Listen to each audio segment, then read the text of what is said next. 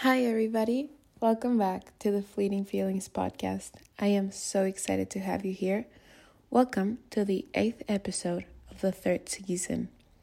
We're more than halfway through with this season, and I just want to let everybody know it's been a great journey. So, thank you for following along. Hope you enjoyed today's episode.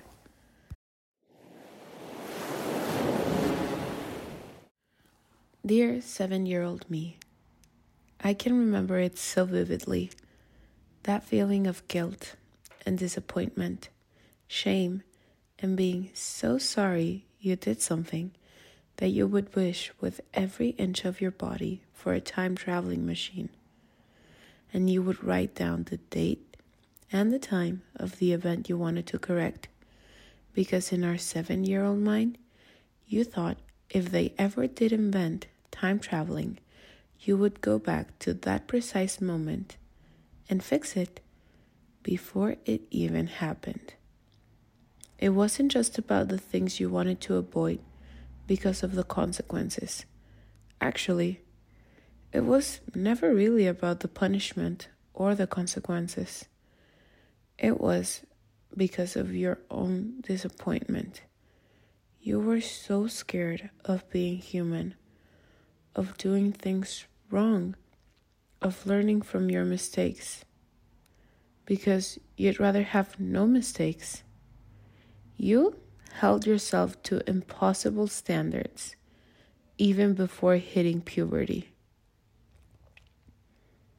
Regret is defined as a feeling of sadness, repentance, or disappointment over an occurrence or something that one has done or failed to do.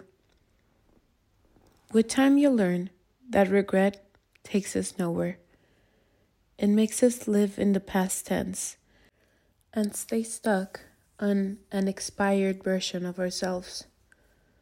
On the other hand, learning from our mistakes, our losses, our misfortunes, that helps us grow, helps us evolve it prepares us for the next step, challenge, or duel. Life is a cycle. Actually, it's many different cycles working together that try to make us live as fully as possible. One of those cycles is the fail, learn, grow, try again, fail, learn, grow, try again, and eventual success. Whatever you want to call it, it is a cycle.